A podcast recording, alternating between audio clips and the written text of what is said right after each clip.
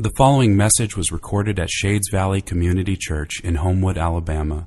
For more information and resources from Shades Valley, please visit us at shadesvalley.org. So, if you were to come up and say to me, Brad, you're going to die one day. I thought I'd start the sermon on a light note. Uh, Brad, you're going you're going to die one day. And when people look back at your public ministry, what do you want them to say? What do you want people to say about the public ministry of Brad Brown? Well, gosh, you know, I don't, I don't really know. That's a difficult question. Uh, but I do know one thing. I know that I wouldn't want it to be what John says about the public ministry of Jesus in our text today. Did you catch it? As the evangelist looks back on the Gospel of John, on the public ministry of Jesus, he can only make a very sad conclusion unbelief, rejection. They did not believe in him. Some, some did believe, but the majority did not. And John even said this at the beginning of his gospel. He came to his own, and his own people did not receive him. We've been journeying through the Gospel of John, and today we reach the end of the public ministry of Jesus, the end of his ministry. And in the remaining chapters before the trial and the crucifixion, Jesus devotes himself to his own disciples. And the next time that the crowds will see him is when they are crying out for his death. And, you know, as you look back on Jesus' public ministry, he had done so many signs to reveal his glory. These miraculous signs, whose purpose was to bring about belief, hasn't brought about widespread faith in Jesus.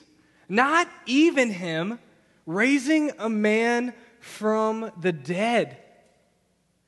From all his signs and the explanations of his signs. He had revealed the Father according to the Scriptures, yet so much unbelief. And in false belief, belief that John has showed isn't true faith in Christ. Now, uh, imagine with me. You can imagine how this widespread un- unbelief among the Jewish people would have been a major stumbling block in John's day for people to believe in Jesus. How could the prophesied king be rejected by the majority of his own people? Do you, do you feel that? The people by whom and for whom the prophetic scriptures were written. Could, could Jesus really be who he said he was? Was he really the promised Messiah? So much unbelief. It really looks like Jesus is losing. Even today, it can so often look like Jesus is losing. So, in the time that we have this morning, I want us to see that as we move towards the crucifixion, John reveals that the suffering and the rejection experienced by Jesus in his public ministry and on the cross was not some unforeseen disaster.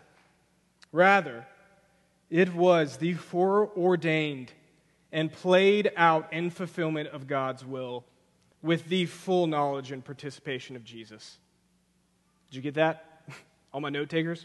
It's my thesis for the day, if you will. In the time we have this morning, I want to see that as we move towards the crucifixion, John reveals that the suffering and the rejection experienced by Jesus in his public ministry and on the cross was not some unforeseen disaster. Rather, it was the foreordained and played out in fulfillment of God's will with the full knowledge and participation of Jesus. And we need this word today, church. I need this word today because this word gives confident hope to those who have believed in Jesus and calls those who have rejected Jesus to repent and live under his gracious rule.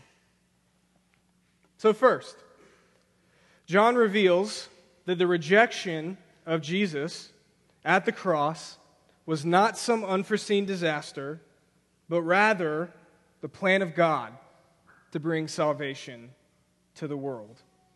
The plan of God to bring salvation to the world.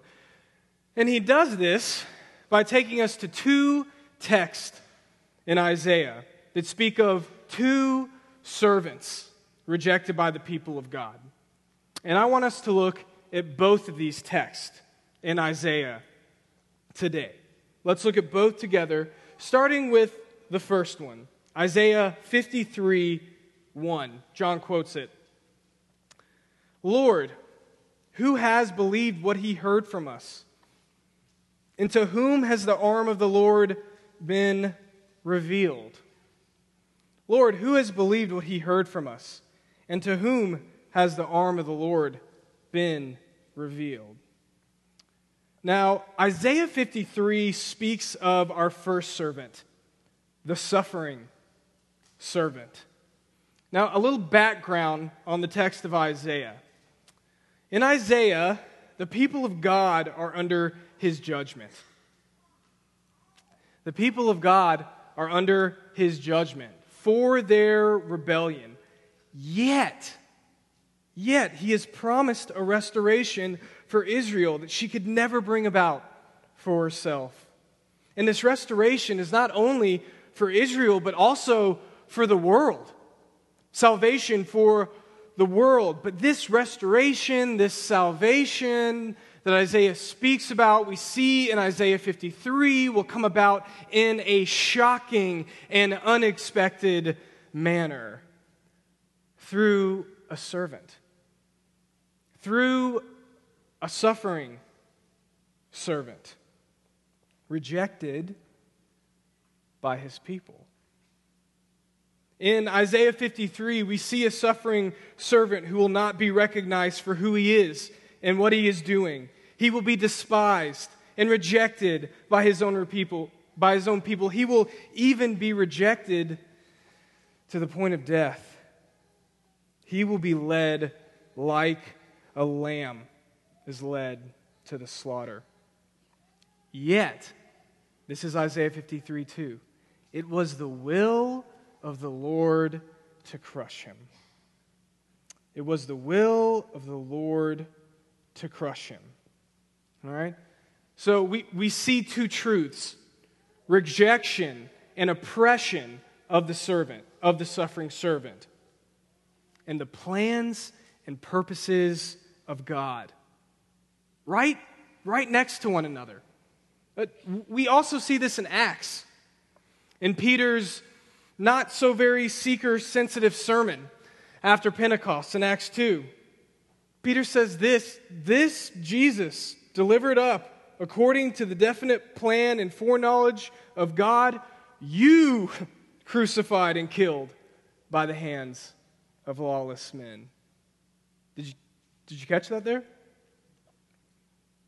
According to the definite plan and foreknowledge of God, and then right alongside that, Peter says, You crucified and killed by the hands of lawless men.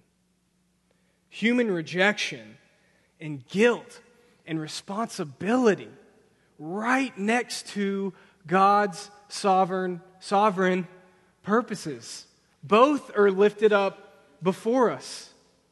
This is, this is not some version of determinism, and this is not God as a clockmaker God that just creates the world and then takes a step back and watches everything unfold. No, God's sovereignty lifted high before us in the scriptures, and right next to it, human evil and guilt and responsibility. No one can point the finger at God. No one can blame God. It was carried out by the hands of evil men. It was their schemes and their purposes, and yet it was the purposes and the plans of God. And in our text today, John takes Isaiah 53 1 and applies it directly to Jesus. Who has not just listened, but heard his message? Who has not seen the powerful works through his signs that revealed his, his power? The answer not many. It looks like Jesus is losing.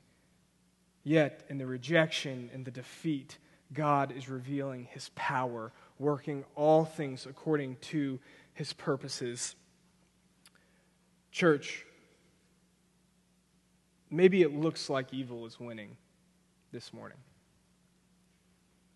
And when it looks like evil is winning, and it seems like God is nowhere to be found, be assured it is in those moments that God is near and He is working in ways that you and I cannot see and may never see. Is it dark for you this morning?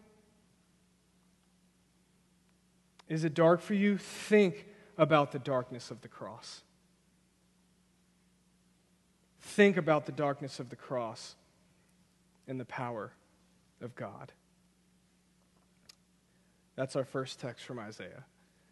Our second text from Isaiah that John uses to show that the rejection of Jesus and the cross was not some unforeseen disaster, but rather the plan of God, is a challenging text for us this morning. It's a text from Isaiah 6, where we see the second servant of God rejected by his own people. Isaiah Read along with me in verse 39. Verse 39 Therefore, they could not believe. For again, Isaiah said, He has blinded their eyes and hardened their heart, lest they see with their eyes and understand with their heart and turn, and I would heal them. Isaiah said these things because he saw his glory and spoke of him.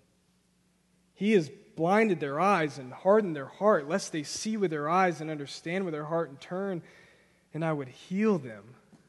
Yikes. You don't see that on any coffee cups, do you? Haven't heard that be anyone's life verse, right? Yeah. What's going on here?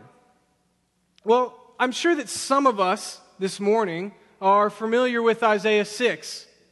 Uh, Isaiah's glorious vision of God in the temple. I, Isaiah has this glorious vision where God is revealed as a king on a throne, dressed in a robe with his attendants, and the seraphim serving him with covered face as they offer continuous praise and, and worship, saying, Holy, holy, holy is the Lord God of hosts. The whole earth is filled with his glory. It's a powerful and beautiful scene, one that captivates our affections.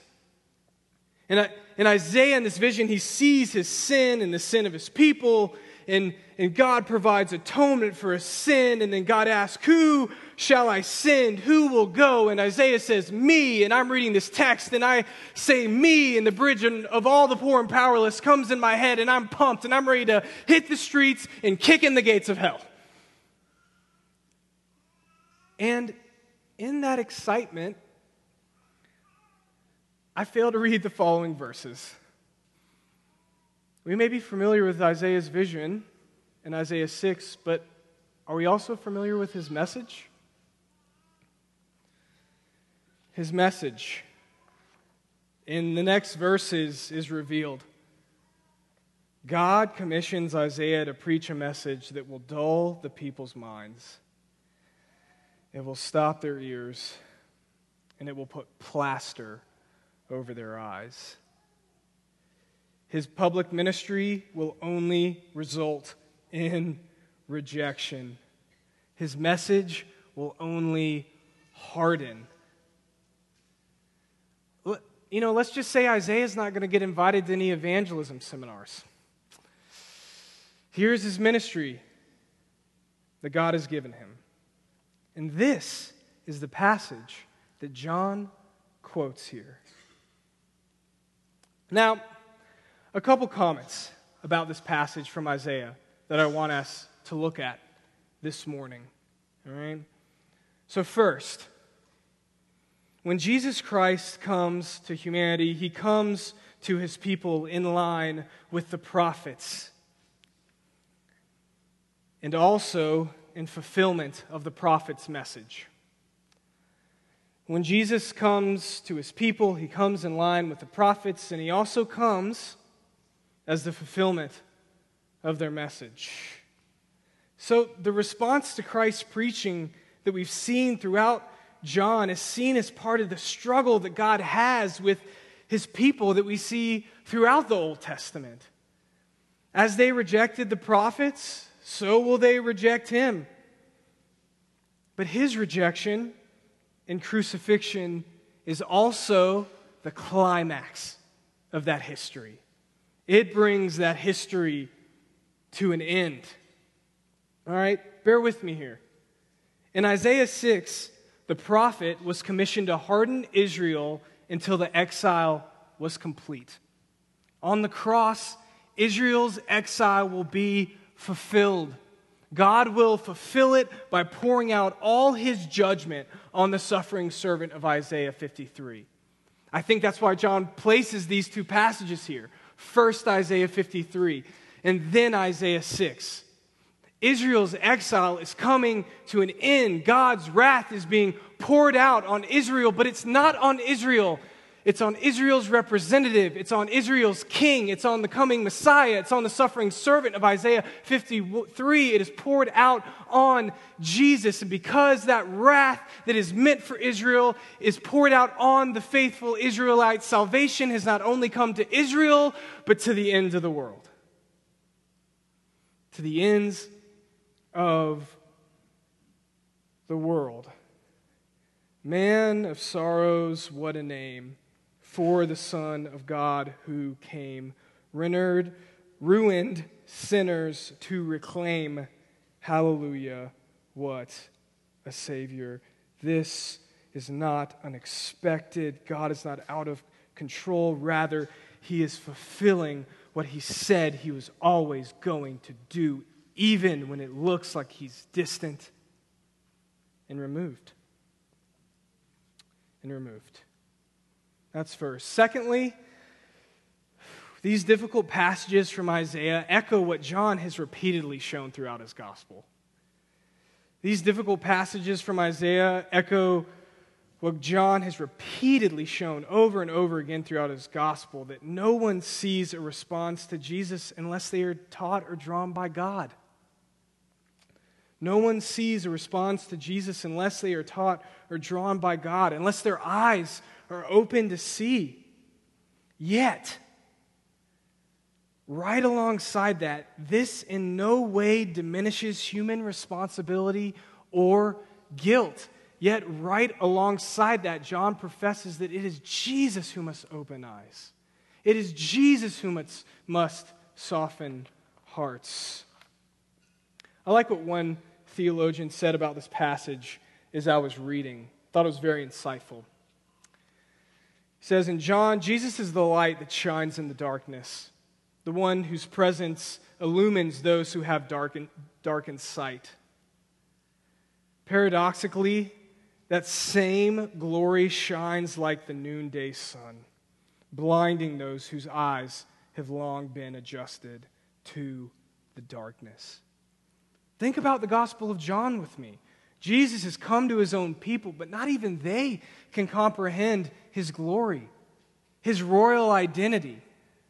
The glorious and unexpected appearance of Jesus as the suffering servant reveals that humanity, in and of ourselves, lacks the capacity to recognize God when He comes to us.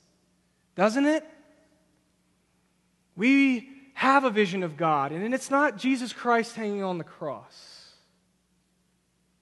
I think it looks more like a mirror of ourselves.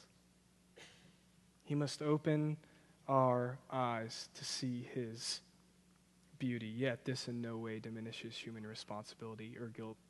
We are to respond, we are to believe. We must hold both very high.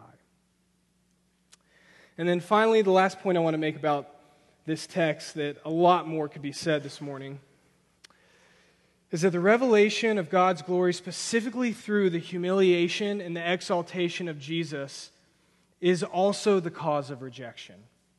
Let me say that again. The revelation of God's glory, specifically through the humiliation and the exaltation of Jesus, is the cause of rejection. You see, his own people cannot see his glory. But did you hear what John said? Isaiah saw it. He didn't miss it. Isaiah saw the glory of Jesus. Well, what the heck does that mean? What's going on there?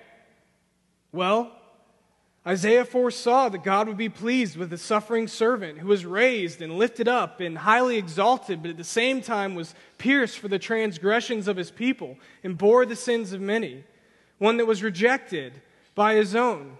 And yet the glory of God was revealed. But that is not the king, once again, that we expected or we wanted.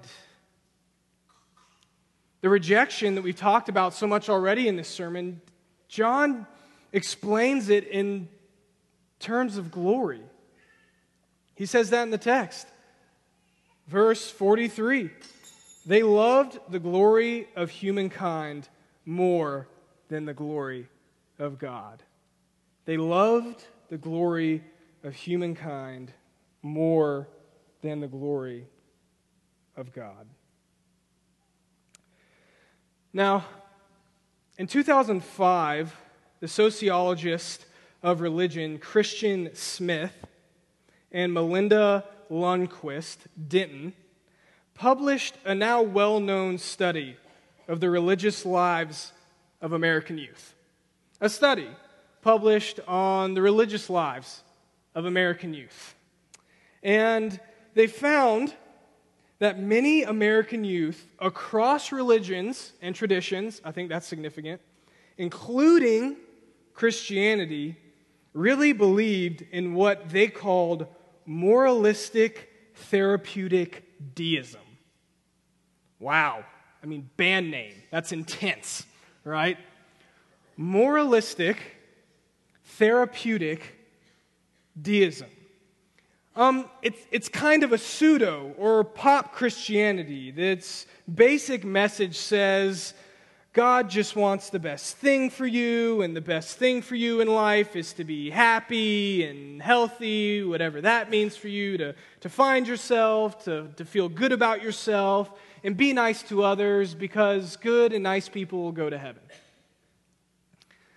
That was the overwhelming results across religion that they found in their study. And can I be so bold to say this morning that that may sound nice, but that's not Christianity. Um, there may be a Jesus in mind, but there is no Jesus on a cross there.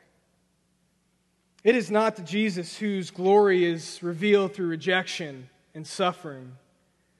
It is not the Jesus that says to follow him is a complete self, uh, death to self, a complete reorienting of your goals and your priorities.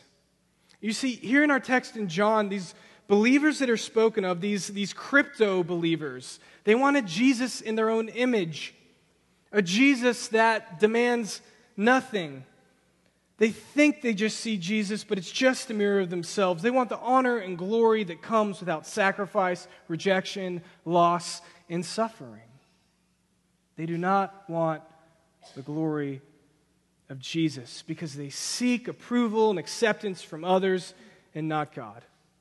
And because of that, they have these huge blinders over their eyes. They can't really see who Jesus is, they just see the beauty of themselves in their own purpose, in their own goals. And Jesus is not a God, He is just another idol to give them what they ultimately want. The glory of men that points to themselves. And even though they've seen a glimpse of the beauty of Jesus, they reject him. They reject him. But John shows in the midst of such rejection of Jesus that he is not losing. he is not losing. The rejection of Jesus, the widespread unbelief, is not some unforeseen disaster, but was always in God's purposes. God is ruling, God is working to accomplish his redemptive purposes despite what we can perceive or see, despite statistics, despite what it feels like in the moment. He is working. Despite the evil that is seen, He is working. Now, this truth gives confident hope to us who have believed in Jesus. And at the same time, is a call for anyone to come and believe and embrace Christ as Lord. Both things are held up. So, first, this revelation gives confident hope to those who have believed in Jesus. Confident hope to those who have believed in Jesus. If I can be honest, not that I haven't been being honest, if I can be vulnerable, let me say that. I might regret this. But this word from John, this word has been a warm blanket to my soul this week. I confess that at times the unbelief that I see in the world, the rejection that I see in the world, in Birmingham, in my family, it's paralyzing to my faith. It, it shrinks my vision of God. It makes me question His goodness. And in the darkest moments, I question the power of Jesus. And this week, because we brought in the second string, I get this text. And I have read and reread this text and God has shown me I have such a small view of Him. He has shown me that I am so fickle. I am so prone to base my vision of who He is on my circumstances, on my limited perspective. And He has told me again and again and again that He is good he is good, He is good, He is sovereign, and that there is no situation that is beyond His saving power. The question for us is will we trust in what we cannot see? Will we trust in what we cannot always see? Because Paul would remind us in 1 Corinthians 2 that the power of the gospel to transform, transform lives is not dependent upon circumstances or a person's history or statistics or the church's ability to perform perfectly, but it's from the Spirit of God who can soften the hardest of hearts. The hardest of hearts. I've, I've used this example before, but I was floored when I heard that the New Testament scholar, Craig Keener, who is absolutely brilliant, reading his commentaries is like reading an encyclopedia. I mean, this guy was, he was reading Plato at 12. I mean, it's just stupid. Like, how does that even happen?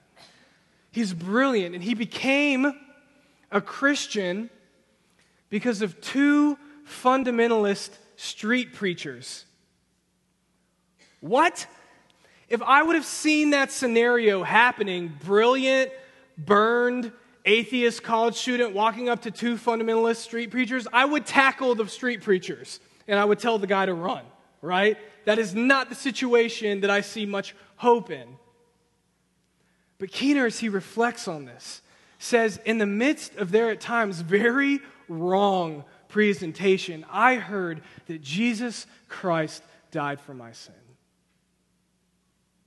And he said that stayed with him, and he could not let it go. And that led to conversations and he became a believer. The Spirit of God, the power of the church in the gospel to move in the hearts of those that hear that Jesus is Lord. God is moving. That is good hope for me. It is not dependent upon the intellect or the ability of Brad Brown to get it right. Thanks be to God. So if I am to trust in something this morning, it will not be my fickle emotions or my limited perspective, but rather Jesus Christ and the Holy Spirit that raised him from the dead and continues to raise people from the dead, even in the most unlikely circumstances, even across the world. Where to accept Jesus is to put a target on your back the power of God revealed. And this revelation not only gives hope, but it also is a call for those who have rejected Jesus to die to themselves and live under the gracious rule of Christ. I realize that sometimes my preaching can be like drinking from a fire hydrant. And so this quote is a little bit like drinking from a fire hydrant. So bear with me if you can. But I thought it was very helpful what the Dutch theologian Herman Ridderbos said about this passage as I was wrestling through it, wrestling with the text. Listen to what he says here. John does not present this judgment to his readers as the unalterable end of the decree. Rather, he rather cites from Scripture a prophecy that comes to full significance in the rejection of Jesus. John seeks to picture, I think this is good. John seeks to picture before the world's eyes and cause it to experience the futurelessness of its existence apart from him, is a final call to return to him. Did you catch that? He, w- he wishes to put before their eyes a picture of the futurelessness of a life without Christ, so that they may repent and turn to Him. John is an evangelist. He proclaims the good news of Jesus. The good news, the gospel is for the world. It's news for all to come and find life in Jesus no matter your history. Come to Jesus and find yourself outside of yourself in Jesus Christ. Because our text today in John 12, the text that Jeff so beautifully read, does not end with unbelief, but it ends with the public ministry of Jesus, which is the proclamation of himself. It is a proclamation of who Jesus is. He is the one who represents God, who speaks on behalf of God, and who brings God's light into the world. He is the representative sent by the Father and the representation of the Father. To see and believe in Jesus is to see and believe in the Father who sent him to. While to reject his word is to remain under judgment, he did not come just to let everyone know that they are condemned and will be condemned. No, he came because he loves the world. He came so that we might have life and life in him, so that we might be fully human, so that we might have life, eternal life now and forever in communion with God. And his word at the last day will serve as judge. That's what he says. His word will serve as judge, meaning that how one has responded to his words determines what judgment will be passed.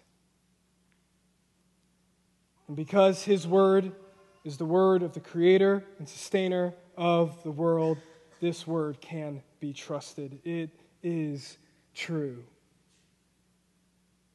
But but for those who have given themselves to Jesus, who have died to themselves, and who now live under his lordship, his kingship, what a glorious day that will be. Oh, that day when freed from sinning, we shall see his lovely face. Clothed then in blood washed linen, how will sing his sovereign grace. So come, my Lord, do not tarry and bid our ransomed soul away. Send nine angels that are singing, Holy, holy, holy is the Lord God Almighty. Send them now to come and lead us to realms of endless days. Church, in chapter 12, Jesus is staring into the darkness, and the darkness is staring back. And everyone who reads this chapter must sooner or later make up their minds as to what side they're on. Everyone must answer the question who is Jesus? John was asking his listeners that question, and he's asking us the same question today Who is Jesus? Amen.